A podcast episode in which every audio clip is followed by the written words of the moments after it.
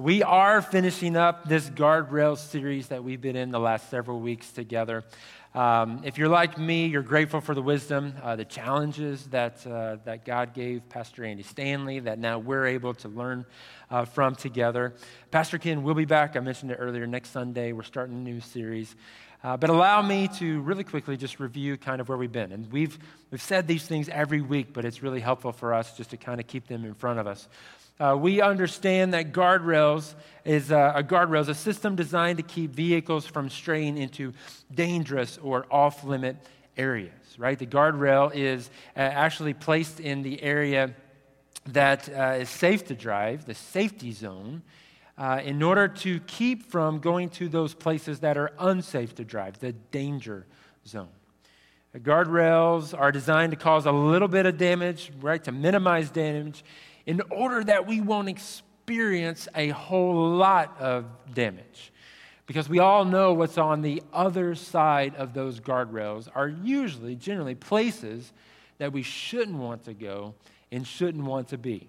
So we've been asking this question the last, uh, this is now week number six. What would it look like to create guardrails, to establish guardrails in our in our lives in different areas of our lives. We've looked at friendships, we've looked at uh, the single life, the dating life, married life, finances, parenting, and so forth, the workplace, right? What would it look like for us to set up these guardrails in the safety zone to keep us from those areas in our life and dealing with those consequences that we know we don't want to have to deal with, right? When we talk, when we think about this idea, we define guardrail as, as this a personal standard a behavior that becomes a matter of conscience right? So, whatever area of life perhaps the Lord has been speaking to you, if you've taken that step of setting up that guardrail in the safety zone, what you'll find out sooner or later is the temptation and the tension. We're going to talk about this this morning. Doesn't necessarily leave when we set up a guardrail, but when you approach that guardrail, if you've set one up, when you get close to it, your conscience will light up, right? Alert, alert, caution, you are approaching disaster. Alert, eyes open, pay attention, right? So when we look back, we realize our greatest regrets could have been avoided if we had had some guardrails in life. Those consequences that we talk about that we wish we wouldn't have to deal with, right? We look back and there was a decision made, and oh, I wish I wouldn't have made that decision, right? When we look back, we realize if there was a guardrail in place, our greatest regrets, we could have avoided them all together. So today, as we wrap up, I want to address maybe uh, a pushback to some of this, well, all of this material, really. Um, and you may or may not have had some of these thoughts or similar thoughts enter your mind, but I think for some people, they hear a series like this, setting up guardrails in the safety zone, and maybe the thought is this this all sounds great. I mean, a lot of this is just common sense stuff, right? And I really hope so and so heard that message, right? Or I can't wait to, to, to download that message and give it to my kids in, in five years when they become teenagers, right? You know what I'm saying? Like maybe that's you, right? Uh, you think to yourself, this, this is common, this, it makes sense, but as for me, I'm not going to put, put putting up any guardrails. Why? Because in your mind, you're convinced that setting up a guardrail keeps you from something that you, that you want. You think to yourself, I don't want to carry the weight of being a good example. I just want to have fun right? Or maybe I don't want to give. I, I really find pleasure in purchasing, right? Or maybe you think to yourself, uh, I don't want to be wise and, and prudent. I, I want to date her. I want to date him. I don't want to study. I just want to get an A. And what I have found out, there are ways to get A's without studying, right? Now, if this is your train of thought, this is the way you're thinking about guardrails, guardrails in just this way, like they get between me and what I want. Like that's might be, might be a pushback that you've thought about or you've been tempted to, to fall into by the enemy. So that's why someone might have heard these messages any particular week, and God is sort of tapping on the door, right? Stirring something within you. Are you, are, are you listening? You, you know this in your life, right? Perhaps God has been talking to you, and, and we walk out of here determined, I'm not going to change anything. Why? Because in your mind, I want to do what's on the other side of the guardrail. If I set up a guardrail, I can't get what I want to do. Or you think to yourself, if I set up a guardrail, let's make sure it's as close to the danger zone so I can get as close to sinning without actually sinning. Leaving some stuff on the table, right? Leaving some experiences unexplored. It's been great info, but I'm just going to do what I want to do. Now, if you've had those thoughts and you're just kind of given up on this idea of guardrails and the safety zone, uh, I just want to point out something. I think this is something that all of us already know. If you decide guardrails, not for me, I hope him and, and her are, are listening, um, but I'm missing out on too much. I'm a person that really delights in living on the edge. I like the danger zone, right?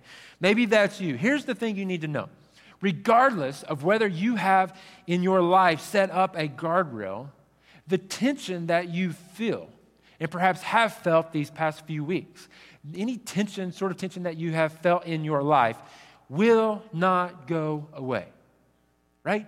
That tension that you are experiencing will not go away. So let me give you an example. If you're married and you decide, you think to yourself, I know the rules, all the social things, yeah, yeah, yeah, yeah, but I'm going to go out with this person, right? Anyway, just because I don't want to set up guardrail in my life. I'm just going to have him or, or, her on the side. That decision doesn't take away the temptation to have a girlfriend or a boyfriend on the side, even when that relationship, hopefully, ends. The temptation and the tension is still there. And unless you set up a guardrail in your life, the tension and the temptation is probably going to be too much to bear. You see, our appetites are never fully and finally satisfied. Nobody ever has a meal that ends all meals, right? So our appetites are never finally and fully satisfied. And this is the reason, one of the reasons the fruits of the Spirit, the very last one. Maybe we don't talk about it enough, right? God desires to create within you this self control, right? We all live with different appetites, and God desires to strengthen this self control, right? And part of that is setting up guardrails in the safety zone, right?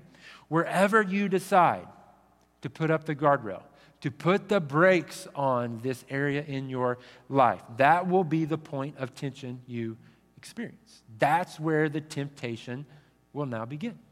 And if you move that guardrail a little bit closer, guess what? The tension doesn't disappear. That's where the temptation now begins. It never goes away. Here's what I have found out refusing to have guardrails does not eliminate the tension, rather, it erodes our resolve. It erodes our ability to say, I'm drawing a line right here. This is as far as I go. I'm not, right? Without guardrails in our life, it erodes our resolve. And it may be a baby step that we're taking towards the danger zone, it may be a large step, but sooner or later, we will find ourselves hanging out in those places that we told ourselves, I'm not going there, right? I'm not going to be doing that. Sooner or later, without guardrails, the tension and the temptations, they don't go away. And you're going to find yourself in places doing things you told yourself you wouldn't do. So when we talk about consequences, right? The further you are in on some things, the more complicated the consequence, consequences. If you say yes, the more difficult it is to say no. What we're talking about is if we set up guardrails in the safety zone, even though those tension, tensions and temptations don't go away, right? Our ability, right, through God's strength to resist increases, right? The closer you get to that danger zone, the more difficult it will become to stay resolved in your commitment to stay behind the guardrail. So, to help us see what this looks like, we're going to turn to Daniel chapter 1. If you have your Bible, you can turn there and, and follow along. Uh, we'll have scripture up on screen as well. This story is around 600 BC. There's a king by the name of Nebuchadnezzar. Uh, and uh, Nebuchadnezzar was just like kings back in the day. They would see a, a, a, a neighboring territory or nation or people group, and uh, they thought, I think I'll take control of that. And so Nebuchadnezzar would send his armies into a nation, into a city, into a territory, uh, and, and take over these people. Very common back in the day, right? So one of these cities was Jerusalem that Nebuchadnezzar was very interested in. So he sends his armies, right, to, uh, to conquer Israel. Now, Nebuchadnezzar was a smart guy. This is the way, sort of, he worked. He would go into these cities or these nations or these, this territory, this land area with people in it. And instead of completely just wiping out the city, burning everything, and, and taking the people and enslaving them, when he would go into the city, he would direct his officials that were in charge of the army when you get in there, take captive the royal family. You see, because the royal family was usually well educated. The royal family was usually well taken care of. The royal family usually had a lot of bright and, and smart people amongst the royal family. So he made it a point make sure you take, get the royal family and bring them back to me here in Babylon. Not only the royal family, but uh, as you work your way around and, and maybe you hear rumors or, or maybe we've been in there and we already know the best and the brightest, I want you to make sure you take them and bring them back to Babylon here in my capital city, right? In Babylon. I want to work with these people. He would put them in a training program. He would slowly strip away all of their culture and replace it with Babylonian culture. So, Babylon was a magnificent city full of brilliant people, many of which was King Nebuchadnezzar's commands, people that they had conquered, that had brought in, gone through this training program, and stripped away their beliefs, stripped away what they, what they, uh, what they believed in, and replaced it with these Babylonians' belief systems. The king sends his armies into the city of Jerusalem, conquers it, goes into the ancient temple there that was built by King Solomon, destroys the temple, loots it, takes away the gold, and enriches his palace with Israel's gold there from the temple. And he also takes the brightest and the best people there in Israel, in Jerusalem. And four of those guys we know by the name of Daniel, Shadrach, Meshach, and Abednego. You guys have heard these stories before, right? He gets these guys with all the other people that he decided to bring into this, this program, right, from all over the world. He begins this training process. And the goal, again, is to slowly strip away everything, their heritage, belief system, and create new, faithful, obedient Babylonians in his midst. So here's how the story begins in Daniel chapter 1. We're going to be, re, uh, be reading verse 5 uh, initially. The king assigned them a daily amount of food and wine from the king's table. They were to be trained for three years, and after that, they were to enter the king's service. So, what's going on here? This is graduate school, right? He's telling these smart people, hey, I got a master's program that you're going to, to love, right? All expenses paid. Your, the food allowance, don't worry about it. We'll take it from my table. You're going to eat off, uh, uh, eat the, the, the remnants from my table.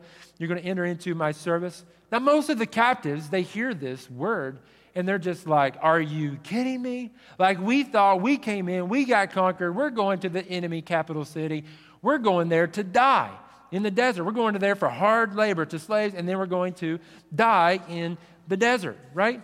You're telling me we're going to live in the king's palace? You're telling me they're going to train us? They're going to give us free education? You're telling me they're going to feed us off the king's table? This is unbelievable, right? This is unbelievable. Here they are. After they finished this three year program, they would have you know, an oral exam, and the best of the best would actually get to work for the king and live in his palace. So if you're among that group and you're in this program, you're listening intently. You're following directions. You're doing whatever it is they're asking you to do, and you're trying your best to learn all of the knowledge that you can in order to live this life after this program is done in the king's palace. But Daniel saw through the charade, right? Daniel sees through the king's whole plan, and he saw the end game. He realized what's going on, and he realized what was about to, to happen. They had given him a new home. They had given him a new set of clothes, a new diet, new vocabulary to consider. They had even given Daniel a new name, right? You read it a couple, couple verses later. To Daniel, they gave the name Belteshazzar. what a name, right? So they took the name, one of their, one of their gods, Bel, right? And then they connected in their language a phrase to it, and his name means Bel will take care of you or be your defender. Even in the name itself, they're trying to brainwash Daniel and these other other guys. Belteshazzar. Aren't you thankful that didn't stick, right? I mean, we would have Belteshazzar in the lion's den. That would be terrible, right? Doesn't quite roll off the tongue like, like Daniel in the lion's den, right? Daniel realized what was happening. They were slowly going to begin to strip away everything he believed, everything he knew, everything that he had placed his faith in. And one day, right, he was going to wake up and be more Babylonian than he was a faithful follower of Yahweh, of his God. So Daniel recognized something that many of us completely miss when it comes to sort of the ebb and, and the flow uh, of culture. Compromise does not erase the tension, it only weakens our resolve. We think, oh, if I, if I give in, I won't have to worry about the tension. I won't have to worry about this sticky stuff like within me, right? I won't have to worry about that anymore. If I just give in, I'm not going to have any, any pressure. Uh, Daniel knew better. Daniel knew if I compromise, it doesn't erase the tension, it only weakens my resolve. That's why when you hear people say, and people have testified to this in the past, right? I'm just going to do this one time, right? I'm just, it, it's, it's just one time. I mean, what's going to hurt if I just do this one time? You and I both know usually that just one time turns into second time so easily, and a third time, and a, and a fourth time, right? If you cheat once, it's way easier to cheat the second time. Once you cross certain lines of debt and compounding debt, it's just easier to take on more debt right? Once you compromise with alcohol or recreational drugs, it's just easier to take the next hit.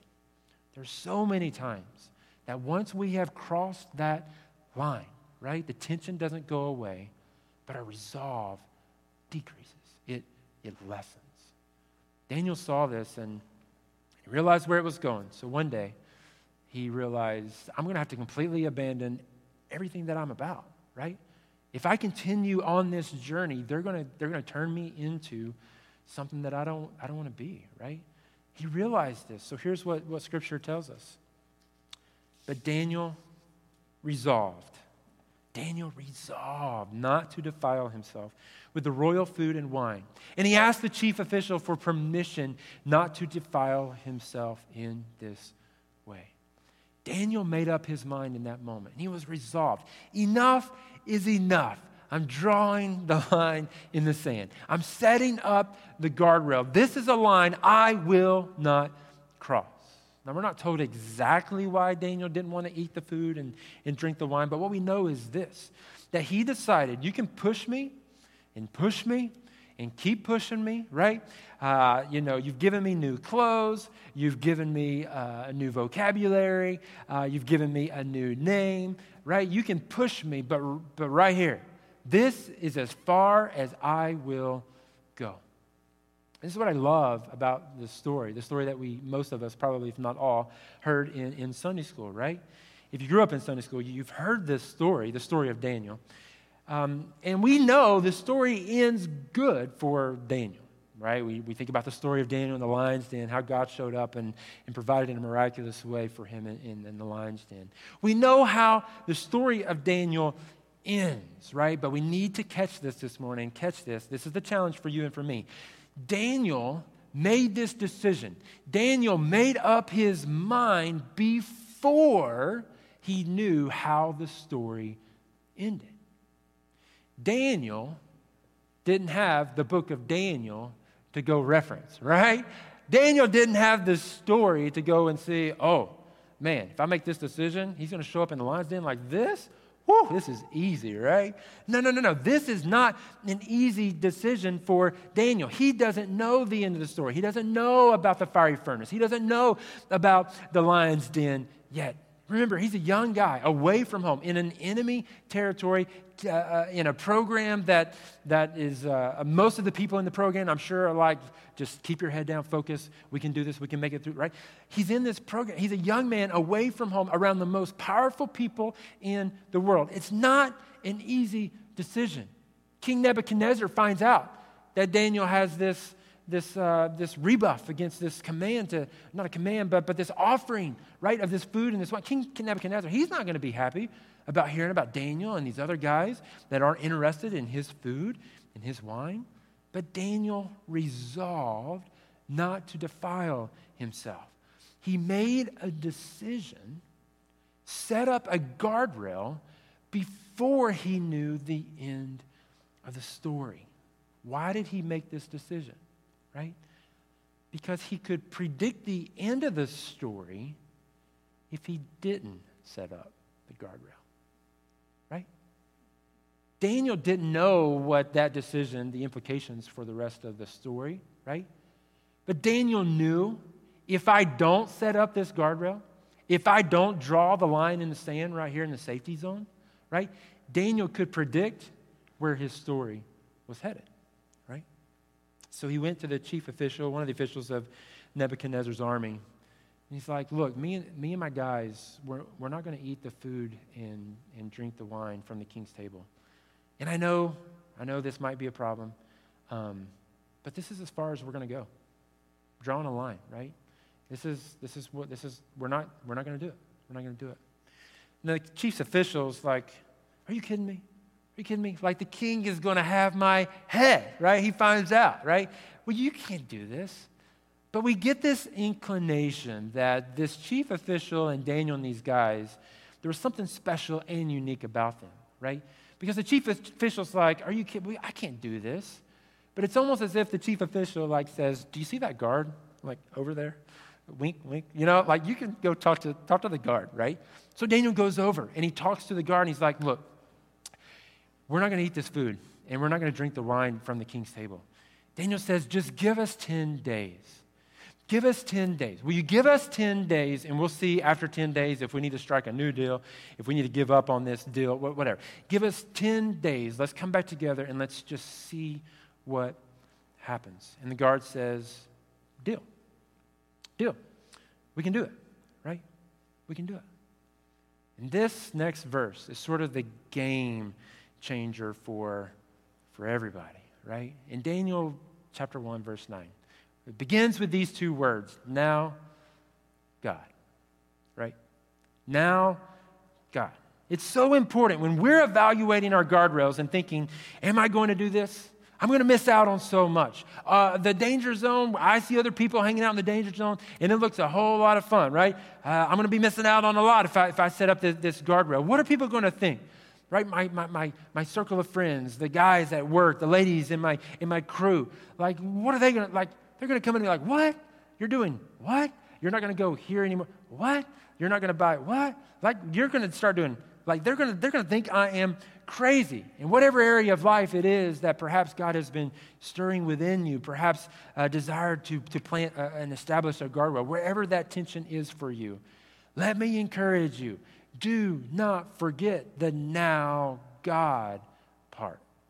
Now God part. The now God part is what uh, that is, is God using those guardrails in our life to not only protect us, but God uses those guardrails when we say enough is enough. When we plant those guardrails in our life, they protect us. God uses them to also direct us, right? And direct our lives. We talked about this the first week in our series. They don't just protect us, they also direct us. Because what happens from this point on in the story, and because of Daniel's resolve, in a moment, a decision of t- where tension and, and temptation was present, Daniel makes this decision. And because of this decision and his resolve, we know the rest of the story. God puts Daniel and, and, and his guys on a journey, and now we're reading the story, this story that they lived out around 600 BC, centuries, centuries, and centuries later, we are rehearsing and learning from because of this one decision. One decision, one moment. Everything, more than you can possibly imagine, hangs on those decisions. When, when we're tasked with the question, right? Are you going to set up a guardrail? I know you don't know how this story ends, right? I know you know, don't know how the, you can predict probably how it's going to go if you don't set up a guardrail. But in this moment, the tension and the temptation are present. Will you set up a guardrail? I think God recognized in this moment, chapter 1 for Daniel, this was a defining moment. I'm going to direct your entire future. because you have decided to take a stand, right? To draw a line in the sand. So here's what I've discovered in my own life and just talking with many others uh, through ministry. Um, I've heard over and over, oftentimes when people look back and they've either set up a guardrail or they haven't set up a guardrail and, and have had to deal with consequences that they wish they wouldn't have had to deal with. Someone will say, God became the most real to me. And when I set up that guardrail, I didn't know what was before me doing that, right? But God was real to me, and I felt the clearest direction in my life in a moment of temptation, a moment of trial, a moment of tension, where I decided in this area of my life, this is as far as I'm willing to go. I'm setting up the guardrail right here in the safety zone. I did not know what was before me. I hear people say they look back and they think about that decision and they'll say, That is the decision that God used to completely redirect my career, to reorient my academic pursuits, right? To reorient my, my friendships, to change my perspective on, on parenting and, and dating and, and marriage and my finances. I look back and I wasn't trying to make a directional decision, maybe. I was just trying to do the best I could seeking God's counsel. And, and I just made a decision I thought was ethically and morally the right decision through, through God's help. And God used that decision not only to protect me in a moment, but to direct my, my life. Daniel had no idea that that's what hung in the balance with that one decision. We have no idea what hangs in the balance of your decision to establish guardrails for your life. My hunch is that many of you, a decision to set up a guardrail will be a defining moment. And you'll look back a week, a month, year, years later, you'll be able to look back at a moment when you set up a guardrail and recognize God wasn't only protecting me, right, by helping me draw that line in the sand, but God used that moment to direct my life because I made up my mind established a guardrail. Look at Daniel chapter 1, verse 9. We're going to finish off the sentence. Now God had caused the official to show favor and compassion towards Daniel. I already talked about the fact, right? There was something unique and special with this relationship because he says, Go over and talk to the guard, and they strike this deal. And Daniel says, Give us 10 days. And after the 10 days, we read, they looked healthier and better nourished than all the other guys in that program. And here's how the story ends. We jump down to verse 17. To these four young men, God gave knowledge and understanding of all kinds of literature and learning. And Daniel could understand visions and dreams of all kinds. Daniel, uh, or excuse me, rather, God honored their decision, this guardrail. And in verse 19, the king talked with him, and he found none equal to Daniel, Hananiah, Mishael, and Azariah. That's Shadrach, Meshach, and Abednego. So they entered the king's service. This was the beginning, right? The beginning of a journey that would end up making all kinds of difference for the nation of Israel, all kind of difference in the life of Daniel and those three guys, right? All kind of differences for generation after generation to us, right? This decision made all the difference. So here's the challenge. We hear this story and, and the invitation. I hope you hear the invitation this morning. The challenge is you've just got to make up your mind. I'm going to do this. Daniel was resolved, right? And we have to resolve and choose to set up the guardrail. To refuse to plant guardrails in our life, it's not going to remove the tension right? It's just going to erode your ability to say no. It's going to be harder and harder and harder. We all, if you haven't experienced that, we know people, we've seen that, right? It's going to erode your ability to say no, right? You've got to make up your mind because you know the end of your story if you don't, right? You may not know the end of your story if you set up that guardrail, but what we know to be true is when we set up those guardrails in our life, God directs the rest of our story, right? And we serve a God that does more than we could ever imagine with our lives when we choose to serve and follow his commands for our life. Amen? That's the God that we that we serve. It's the beginning of a journey for Daniel. When it comes to us, let me remind you culture is not going to help you, right? Culture is going to continue to bait you in the wrong direction. Just get a little closer. Remember, culture doesn't operate with guardrails, they have painted lines. And painted Lions culture will tell you just cross over, right? Have some fun, and then you can easily cross back over into the safety zone, right? Culture isn't interested in the guardrails that God wants you to build in your life. You've got to resolve in your heart, like Daniel did. Daniel said, You can give me new sandals, you can teach me a new language, you can give me a new name, right? Fine. But that's as far as I go. Because if I don't have guardrails, right, I know the tension's not going away, the temptations aren't going away, and just moves the line to where the tension is going to be. And the closer I get to danger zone, the closer I get to disaster. Disaster for me. So in Proverbs chapter 11, King Solomon said these words The integrity of the upright guides them, right? The integrity of the upright, those people who are doing their best to do what's right, right? The integrity of the upright guides them. You have no idea what God wants to do in and through you. You don't know yet what hangs in the balance. We don't know that.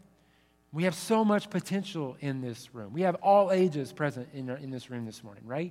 Young people who are starting middle school or starting high school or getting ready to graduate high school and, and start college or starting college or getting ready to graduate college. So much potential in our young people here at restoration. But potential doesn't rest only on those who are younger.